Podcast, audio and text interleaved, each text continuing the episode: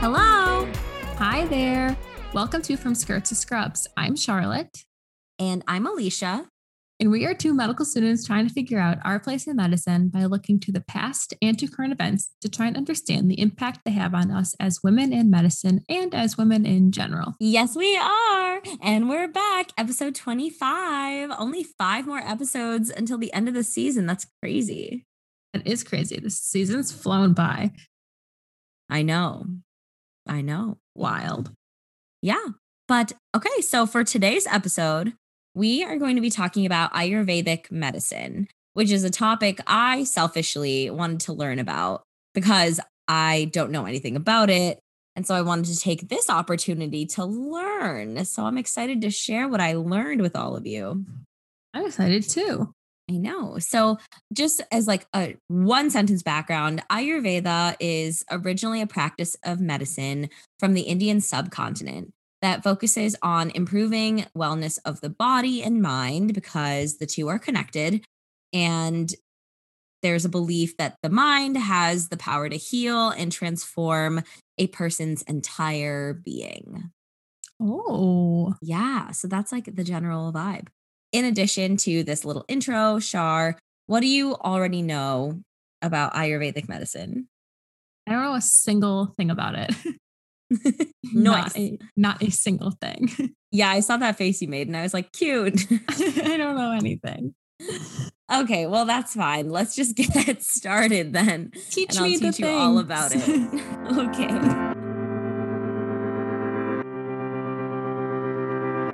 Okay. Okay. So to start our journey on this Ayurvedic path, we'll start by having a good understanding of what Ayurvedic medicine is. And okay. You know me, I love starting with the name and breaking the name down.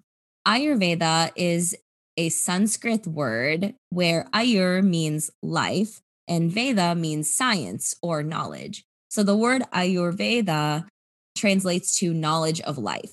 Ooh, I like yeah, that. I know, right? And it's based on the idea that disease is caused by an imbalance or stress in a person's consciousness. And to heal some ailment that you have, you need to practice certain lifestyle habits and natural therapies to regain balance of the body, mind, and spirit.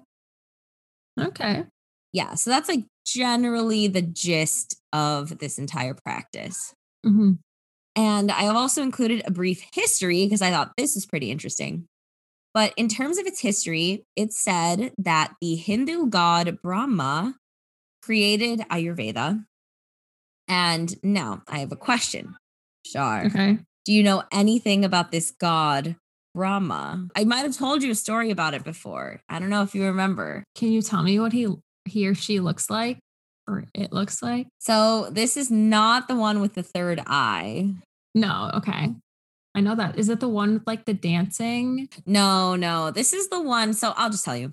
So it's confusing because there's so many gods, but Brahma is the creator and he's one of oh. three gods, Shiva, Brahma, and Vishnu, who are the- Is Shiva well, the one with the third eye? Yeah. Okay. Okay. Yeah.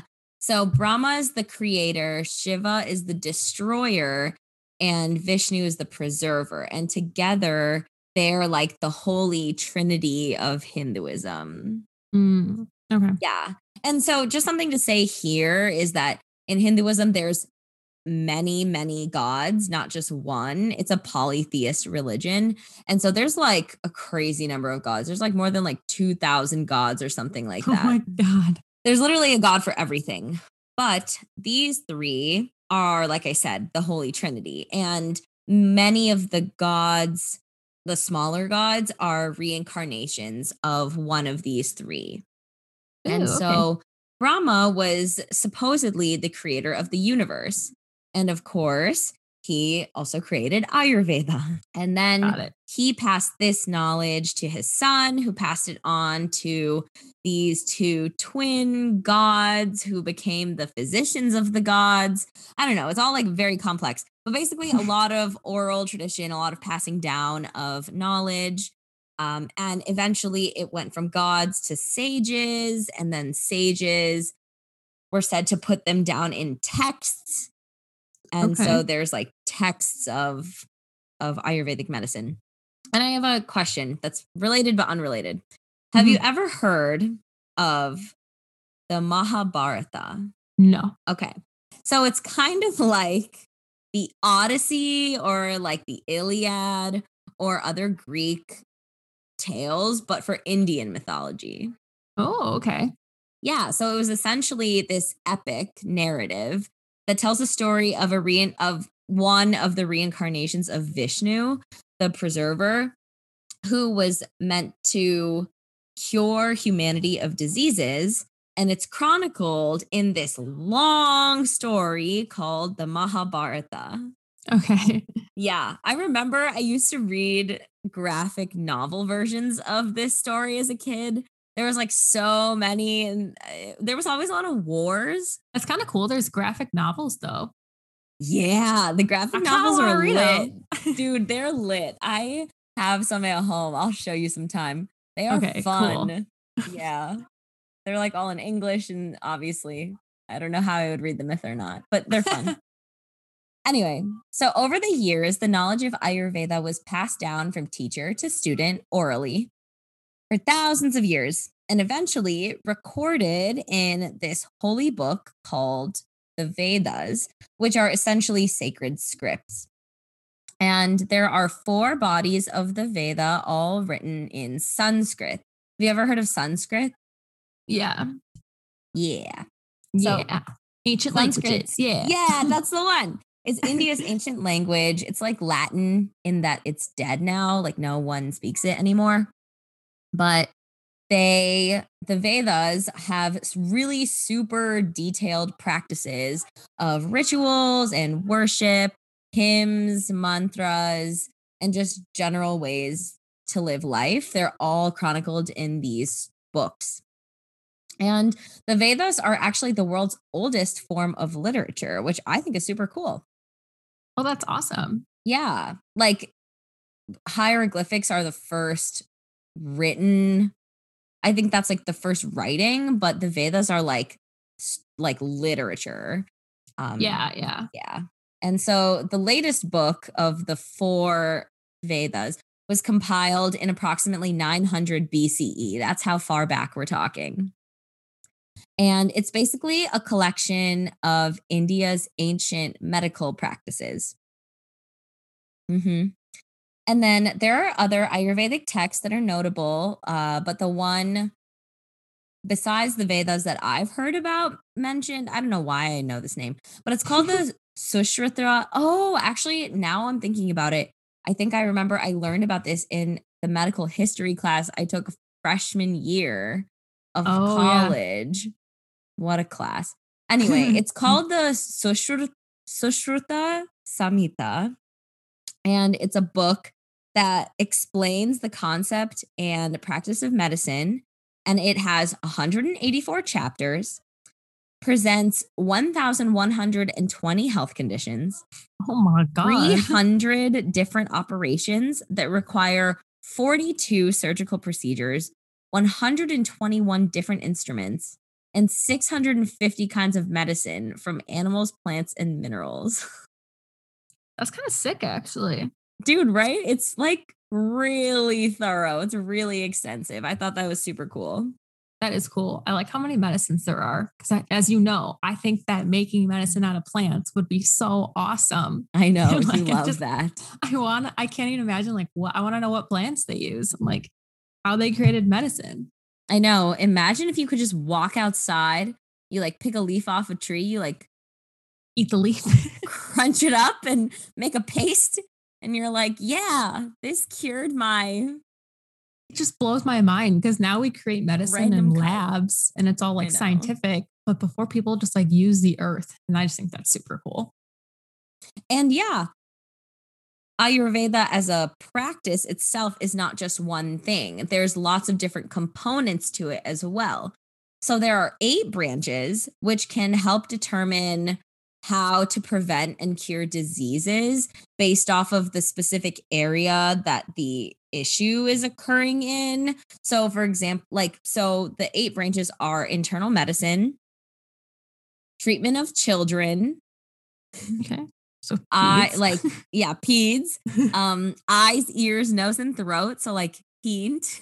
Nice. Yeah. Surgery. They're on to something. I know. Surgery, toxicology, psych, which is fun.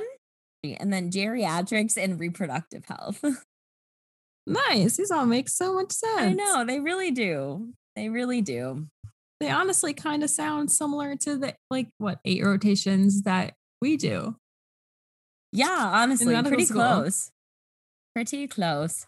But yeah, so there's lots of different components to Ayurveda and different branches. Um, but actually, I wanted to dive a little bit more into the principles, which is really where the meat of this stuff is. But it's really, really interesting. Get into the meat. Cut right into it. I will. I will. Okay, so there are three forces that are fundamental to the concept of Ayurveda. They were or are Vata, Pitta, and Kapha. And together, these three concepts are known as dosha. And they're thought to circulate through the body and control the body's function. So it's like in your body, you have Kapha, Pitta, and Kapha. And the three of those are dosha. Okay. And here's where things get like Avatar: The Last Airbender. Ooh. I know. So Vata is connected to the wind. It's always mobile and dynamic and said to regulate the nervous system and circulatory system. This is usually said to be dominant in people who are lively, creative, and original thinkers. Okay. Pitta is viewed like the sun as a source of energy, and it regulates the digestive system and like gives you energy. Mm-hmm. And so people with this dosha as their dominant one are considered fiery, intelligent, and fast-paced. And then Kapha controls the balance of body tissue fluids, the growth of cells, and body muscle tone. And it's associated with people who are strong and solid in their beliefs and generally calm in nature. Okay, okay. And the idea is that a person's mood and personality is based on a combination of how much of each dosha that person has. So these energies actively change in response to a person's thoughts, actions, the foods that they eat, the seasons of the year, the time of life, like being younger versus middle age versus elderly. Mm-hmm. So if you can identify a person's composition of their internal dosha, you can help them return to balance if they fall out of whack. Makes sense. Yeah. Yeah. So that's the idea, is like, we have these elements in our body that are in combination, and everyone has like a specific combination made for them, and it changes based on their time of life or literally what they ate that day, but it's still specific to them. And so it's like this very personalized medicine where if you fall out of balance, we like take you back to your baseline. Okay. Yeah. Which I think is kind of cool. I was like, wow, fancy. Yeah. So when a person's doshas are out of balance, it's called vikruti. And this can manifest as physiological and behavioral symptoms. So for example, if someone has a dominant Vata dosha, they might have signs of dehydration, low energy, dizziness, anxiety, confusion, and excessive movement or speech. Lots of things going on.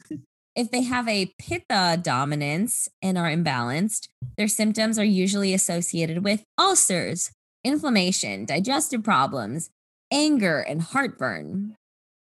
And then if for our Kapha dominant friends, their imbalance manifests as obesity, diabetes, sinus problems, gallbladder problems, and insecurity. What? Seems like it was just thrown in there. I know. I laughed at that one. I was like, that's funny. You're like, wait, why am I insecure now? I know. So it's the job of the Ayurvedic practitioner to identify your specific dosha and then heal you based off of your imbalance. Okay. You know, that's yeah. the vibe, but that's the vibe. So like if you have one specific dosha that is prominent for you, does that change the like healing methods? Yeah. You know, like if I had one that was different than yours, we would be approached differently, like medically in practice. Yes, yeah, exactly. Okay. And I think I talk about that a little later. So that'll be a fun Ooh, tie cool. back. Yeah. Yeah. So now that we've talked about Ayurveda in general, I, of course, want to ask or want to talk about what we're here for, which is women. Oh, yes. The women. Oh, the women. So in Ayurveda, the woman is considered to be Shakti, who is the mother and source of creation, and in whose lap all of civilization is cradled, which I just think sounds so beautiful. I was like, wow, that's beautiful. Mm-hmm. Like imagine all of civilization is cradled in the lap of this one woman. Like that's so- I quite literally imagined a woman like her arms, like she's cradling a baby and then just like a city. Like sitting on yeah, top of it. That's what that's, I imagine. That's like the vibe. I love it. It is like and a book cover. I I know. I know. I feel like that could be like a Rick Riordan book. It reminds thing. me of like, yeah, I was gonna say it reminds me of like City of Glass for some reason. I know you oh, love those yeah. books. I think it's because the cover of that book has like a city on it. I think so too. Yeah. No, but yeah, I, I, I get that. So Ayurveda sees the human body as both male and female energy moving in parallel to each other, where the right part of our body is male dominated and the left part of our body is female dominated. Oh, the left is female dominated. Interesting. Yeah. Yeah. And actually, because the left is female dominated, the left brain is female dominated. And that's why most people are left, or the idea is that most women are like left brain dominant, which it's interesting because the left brain does everything. I know. I think it's a little bit of a stretch because most people are left brain dominant because most people are, yeah, like most people are right-handed, meaning that they're left dominant. Right. And then like language is probably on the left. I don't know. I, I, it was a nice sentiment, but maybe not I'm here for accurate. It, you know. Yeah, you know, it is what it is. Um, and of course, we know that a lot of bodily processes are mediated by hormones, but Ayurveda obviously doesn't call them that. They're actually called Dhatu Agni, which translates to fire element in tissue. Ooh. And they're carried through the blood or Pitta. And so if you remember, Pitta is one of the doshas that we were talking about earlier that's mediated through like G I and diet type things. But these mm-hmm. are different things. Blood as Pitta is like lowercase p.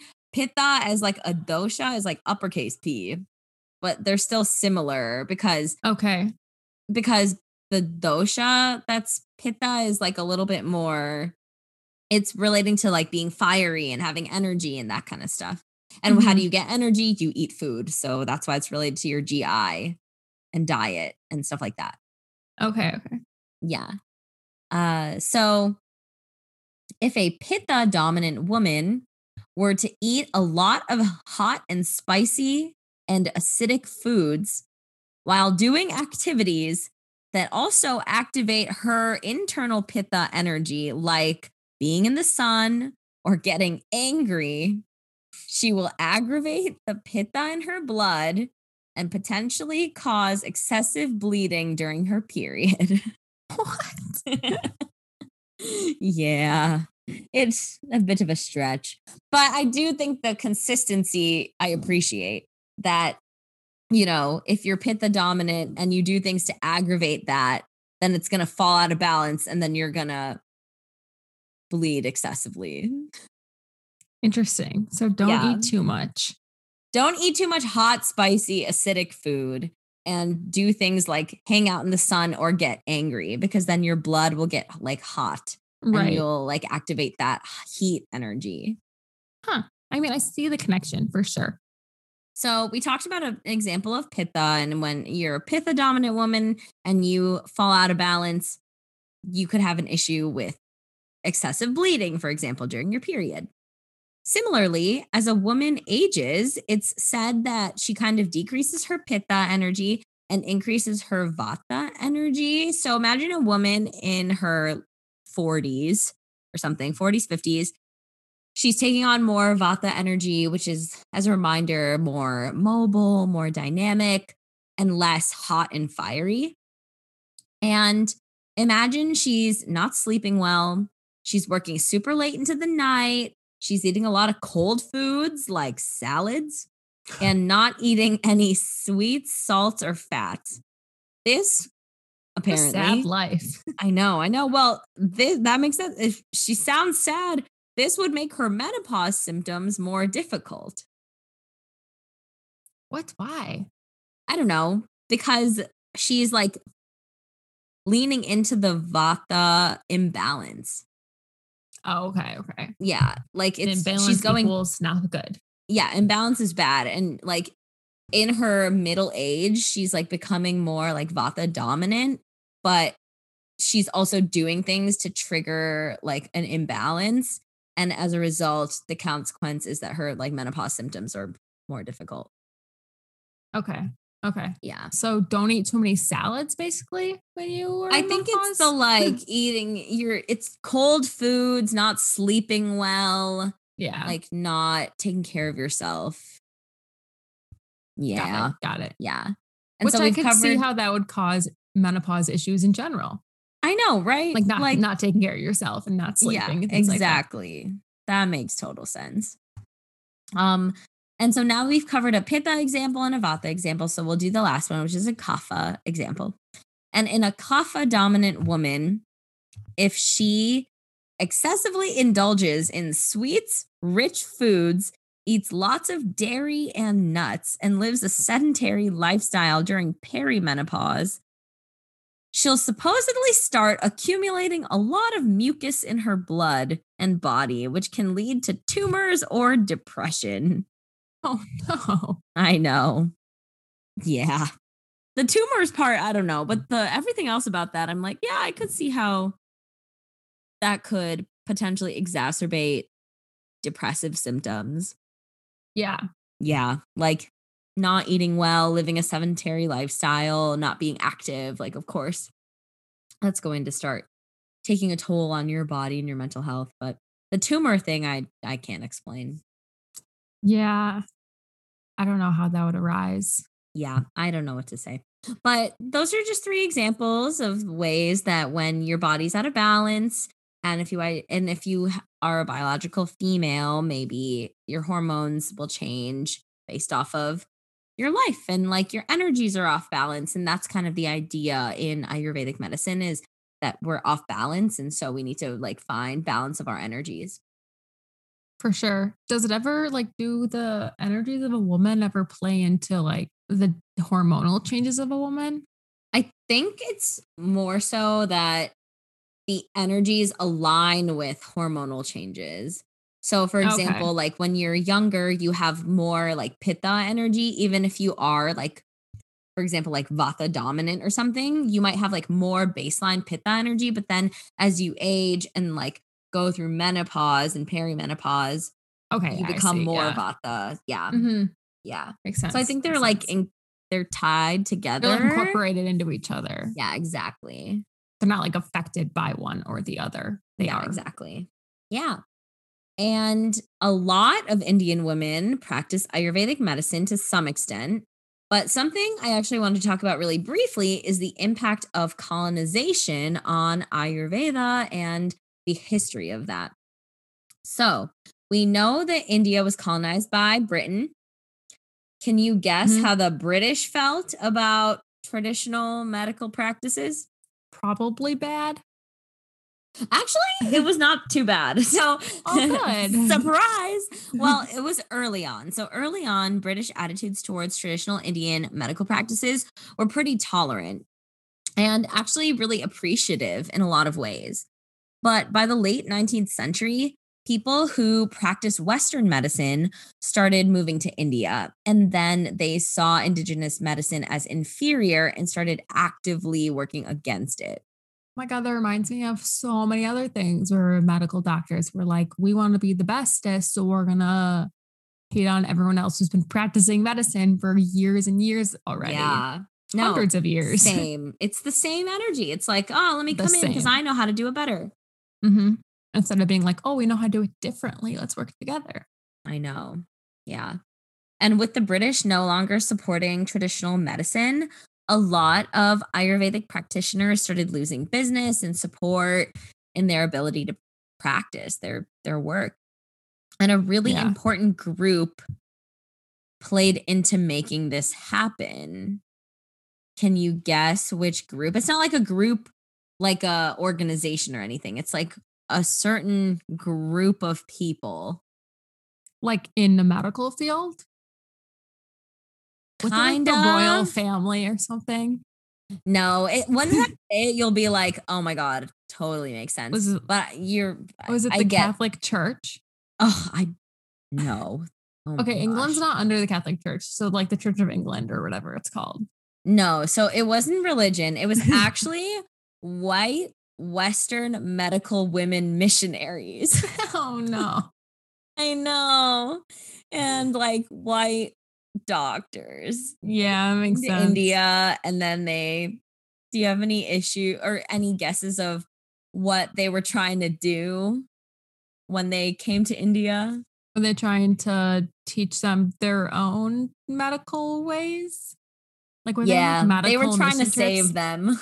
Oh no. I know. Medical mission trips aren't meant to go and do your own medicine. It's meant to work with communities. I know. I know. I know. But no, so they, these white missionaries wanted to save Indian women from being unhygienic and give them, quote, opportunities they couldn't find from others in their home country. So that's just kind of a small history. It's just part of what has led Ayurveda and the practice of it to be where it is today, is that it's It's changed a lot, but because there's all this like rich text and people's interpretations of it from the past, it has stayed true in some ways. But yeah, the impact of colonization is a very real one to consider. And it was a big issue as a for the practice itself and for women in particular, because in the past, Ayurvedic medicine was mostly practiced by men. This is because the training was technically closed to women practitioners because it was all in Sanskrit and women weren't taught Sanskrit. Mm, yeah, mm-hmm. no reading mm-hmm. for women. No, no, no, definitely not. No, and not Why in any culture. Why would a woman need to read? I don't know. But something that was often overlooked that we honestly talk about a lot is informal indigenous medical practices that women were basically doing every day at home. They were making herbal remedies for their families. They were caring for the sick. They were helping birth babies and more. And so I have some Ayurvedic treatments and then how they apply to women. I thought I'd share them a little bit. Oh, so yes. there are five or there are different methods of therapy that Ayurveda employs called the Pancha Karma. And these five karmas are used to remove toxins from the body, and they are as follows. One, purging through use of powders or pastes. Two, forced therapeutic emesis via medications. Three, use of enemas prepared from medicated oils. Four, oh. blood detoxifying. I have no idea how they did that. Five, administering medicine through the nose. Oh, no. No. It's just, yeah. I don't know how they manage to do all these things. But for women, a lot of the treatments involved keeping mostly like bleeding and hormones in check. For example, there are a lot of Pitta calming herbs, like this special species of asparagus that when eaten can keep bleeding in check, balance hormones by activating prolactin. You want to explain what prolactin is? Prolactin is a, it's a hormone released like from your pituitary gland in your brain, basically, that helps with the release of milk, but it's not the production of milk. Just kidding. It's the production of milk. It's production of milk once the baby's born. Yes. Yeah. But otherwise yeah. It's like inhibited. Before. It's off. Yeah. But I don't mean. Yeah, no. So it's the production of milk is mediated by prolactin, and then oxytocin is responsible for the release of that milk. So anyway, it like can help balance your hormones by activating prolactin. Uh, it can nourish the uterus. It can regulate calcium metabolism to prevent hot flashes and osteoporosis. So this wonder drug, this wonder asparagus is... It does everything. It does a lot. It does a lot. And um, another example that I had is Indian ginseng helps to balance out low estrogen levels and maintain a fatty cushion on the reproductive organs like the vagina to help with menopause symptoms and sleep. I was like, oh, that's nice. That works. Super nice. Yeah. So these are just a couple examples. And I just thought they were fun to talk about women's health and Ayurveda and how they balance each other out and come together. Uh, but I think what's interesting is, and maybe I just am not aware, but from my research, that was kind of the extent of what I learned about when it comes to Ayurvedic medicine and women. I think there's a lot more to the practitioners and there's some nuances there. But in mm-hmm. terms of the practice of Ayurveda itself, I think it's rooted in the fact that women are unique. And this is already such a personalized form of medicine that mm-hmm. we just have to consider that as part of our treatments. And so overall, when we're thinking about alternative ways of practicing medicine, Ayurveda is an indigenous system that in practice today has been adapted to modern needs. It comes mm-hmm. up in honestly a lot of small ways, like in our lives, like establishing a mind-body connection, drinking turmeric milk lattes, practicing mindfulness and yoga. All these things are small ways that Ayurvedic medicine has become integrated into our lives. And for women, Ayurvedic practices and treatments are an extension of what I was saying before, that personally tailored aspect that Ayurveda is so keen on.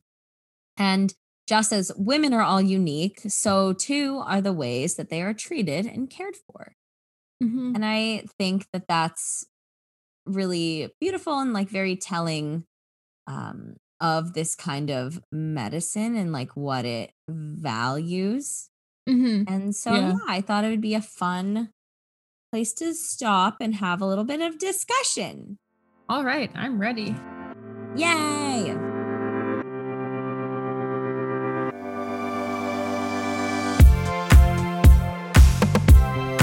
Okay, and we're back. We are. Charlotte, tell me your thoughts. What are you thinking? What's going on in that brain of yours? Um, well, that was a lot of new things I learned. Um, me too. My notes are horrendous because I was just scribbling down so much information. It's okay. There's so much, but it's great. It was super interesting. I really liked it. Um, one thing I really liked about it is that the medicine like came from mythology.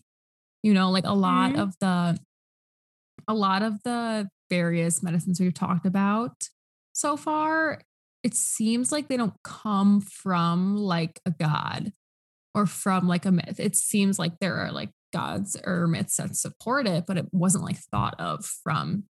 So I kind of liked that, like how it's like really integrated into Hinduism. Yeah, I think that's really cool too. That's why I mentioned the history, because I was like, wow, it's fun that like a god created this. Yeah, um, it's and like that's lasted so long too. Yeah. When, yeah. It is interesting because I if you're a skeptic, like if you're if you don't believe in gods, but you practice Ayurveda, I wonder where you think this came from, you know? Yeah. Like who thought of it in yeah. the beginning? Yeah. Is exactly. the question. Or is it just like a, is it a mystery? It's like, who created Rome? No one knows because it's based in mythology. Right. Oh my gosh. Like, like stories are not, are not quite there. So I like yeah. that. Um, I also liked how it felt like, yes, this could definitely be a thing.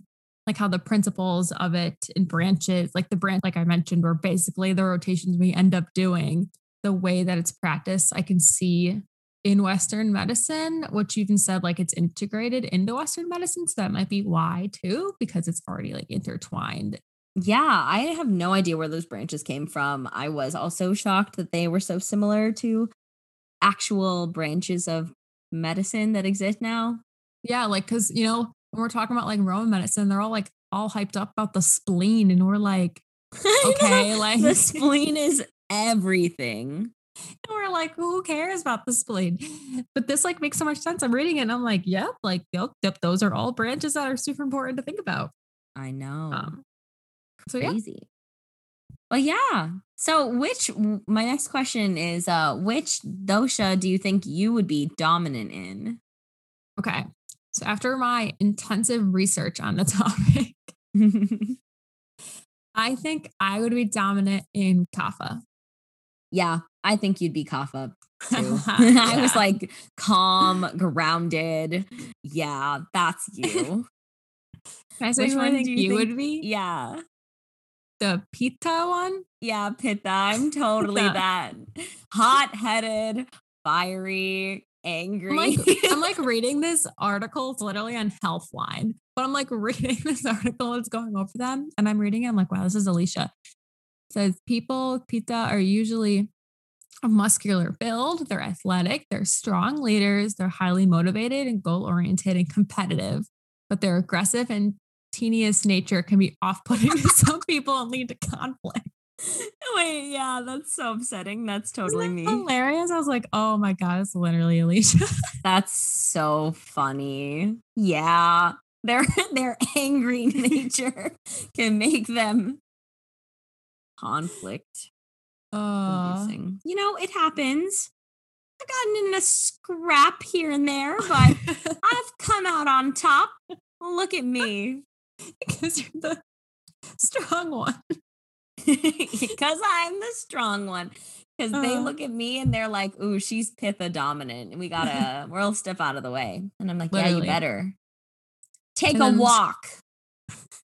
And the description for mine is um, strong, thick bone, caring, known for keeping things together and being a support system for others. Rarely gets upset, thinks before acting, goes through life in a slow, deliberate manner. Dude, that's actually you. Oh That's... my God, their weaknesses are breathing issues. All makes sense. That is so funny. Oh my God, there, this has to be real. I'm telling you, I, I'm converting to this medicine. Wait, that's actually so funny. We should make this like the new Myers-Briggs personality test. But it's I was like literally, I'm going to post a poll on our Instagram. Figure out what people are. I love that. Oh my gosh. Fun, fun, very fun. But okay, my next question for you. So we've talked in the past about other homeopathic medical practices. Mm-hmm. How does Ayurveda, in your eyes, differ from those practices, and how is it similar?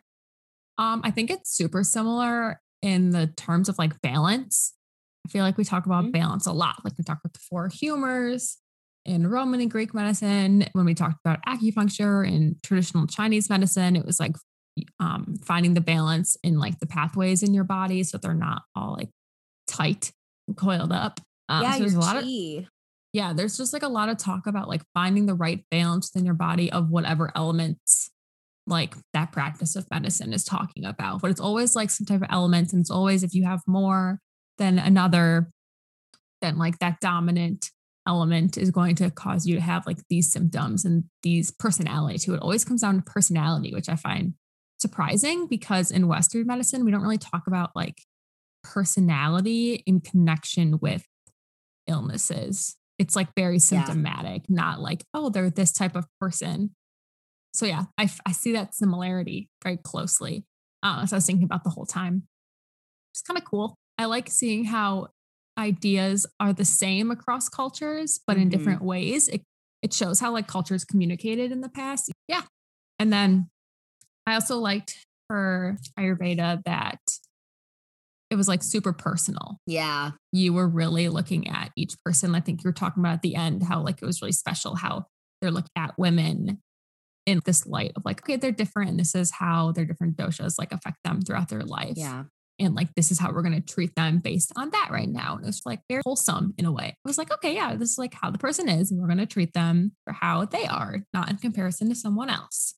Um, which I like because comparing patients does no benefit to their patients. Yeah, I agree. No, I literally wrote down the same exact thing. I just said balance is important. And I think that's a through line across many cultures, across many practices, is to find the balance of energies, to find just the, to find like the smooth like path on which to follow. I like that. And I think that's true in Ayurvedic medicine too, is it's like, you want to find the right combination of your doshas that like are a balance for you. But mm-hmm. again, like you're saying, it's super personalized. And so that was, that's very cool. And I think not something that I've seen super often. Yeah. But yeah. And so how does Ayurvedic medicine and the ways it was used to understand women differ from maybe American or Western medicine and how we understand the biologically female body? Um, one thing I noticed is that it wasn't like viewing women as inferior, mm-hmm. which is very different than other theories that are like women have these differences. And because of that, they're like inferior and they're lesser than, and like they're broken. And that's why they have these things. Like, it doesn't seem like that was the view at all. It just seems like, like this is how women's physiology works. And that's just how it's going to be. And we're going to treat them for for that reason, but it doesn't make them like lesser of a person. It's just extremely different than other thoughts. Yeah, I think that's really true. And I also think that there's less of a focus on the literal organs present mm-hmm. in a woman. I mean, there is a focus on it. They did talk about the uterus and they talked about things like that, but it was less so organ-based and more so like feelings and like spirituality based. Mm-hmm. And I often think that Western medicine is trying to move into that more. Like they're trying to incorporate more of like the patient perspective and like, how's the patient feel about their illness? And did you inquire what, what the patient is worried about, et cetera, et cetera. But I think where a lot of Eastern medical practices have already, what they've already done well is that they've built their practice on that question of like, where is the patient and like, what do they need? And mm-hmm. how can we heal their mind and spirit so that their body can follow? And we can also heal their body along the way. Like, we don't just leave them to the dust. We can give them remedies and do surgeries and do these things, yeah. but also we want to heal the person as a whole. And I think that's something that we're moving towards in Western medicine, but it's like a slow march. Yeah. It's like the idea that mindset's like everything when you're going into treatment. Like if you're going to have a terrible mindset, then your, your body's going to react badly. Cause like, it's just going to throw everything off. So I think, I do think it's being talked about a lot more. Yeah, I agree. It's been interesting, enlightening. Yeah. I like seeing um, a new cultural view and that it was so different than a lot of like ancient theories we've talked about. Yeah, I know. Like, and that it's still so different. Relevant too. Like the fact that this form of medicine has been around for so long, and it, I don't know how much has changed throughout the like millennia, but it's still practiced today. So a lot of the ancient theories we talk about are not practiced today still because Western medicine has like overcome those theories.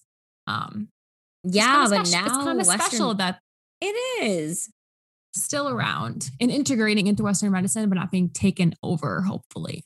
Yeah. I do think it's interesting how Western medicine or even like Western culture, like picks and chooses what they want to take.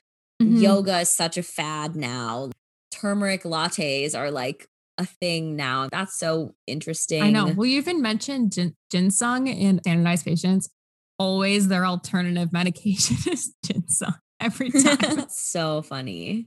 Yeah, no, a lot of people take ginseng. I'm like, okay, it, it's, and I get that there's like benefits to it. I think the trouble is that when we take supplements, they're not regulated by anyone. And so unless you know exactly where they're coming from, that's the trouble. But yeah, interact with your meds too. Right. Exactly. But you, we've talked about, and we always like, we love how plant-based and just like the earth is healing and like original medicines were not made in factories, but made by hand. And that also ties back to what I was saying about women as healers, like at home, and the fact mm-hmm. that they couldn't officially practice Ayurvedic medicine, but they were basically practicing Ayurvedic medicine, just not under that name. Yeah. By like using yeah. their own knowledge to heal. Which is beautiful. I know. I agree. But yeah. Amazing. Thanks for joining us on this ride.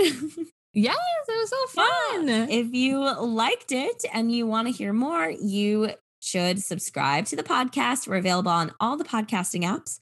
And if you really, really loved us, you should leave a rating and review. And Apple Podcasts is the best place to do that. Yeah. And then you can also follow us on our social media. We are at From Skirts Scrubs on Instagram and on Facebook, and F S T S underscore podcast on Twitter. So check us out on all of those platforms. And then you can also go to our website, which is from skirts to scrubs dot com for more information on Alicia and I and our episodes. You can find our show notes and our sources, and you can also find the link to our merch there. Yes. And as our podcast grows, we're interested in doing more collaborations and making bonus content for you. So if you or someone you know is interested in working with us, you can shoot us an email, send us a D M on Twitter, Instagram, whatever you want. Yeah. And then so here, lastly, is to the women who fought for us to be where we are today. And may we do the same for those who come after us. Yay. Yay. See everyone next time. Thanks Bye. for joining.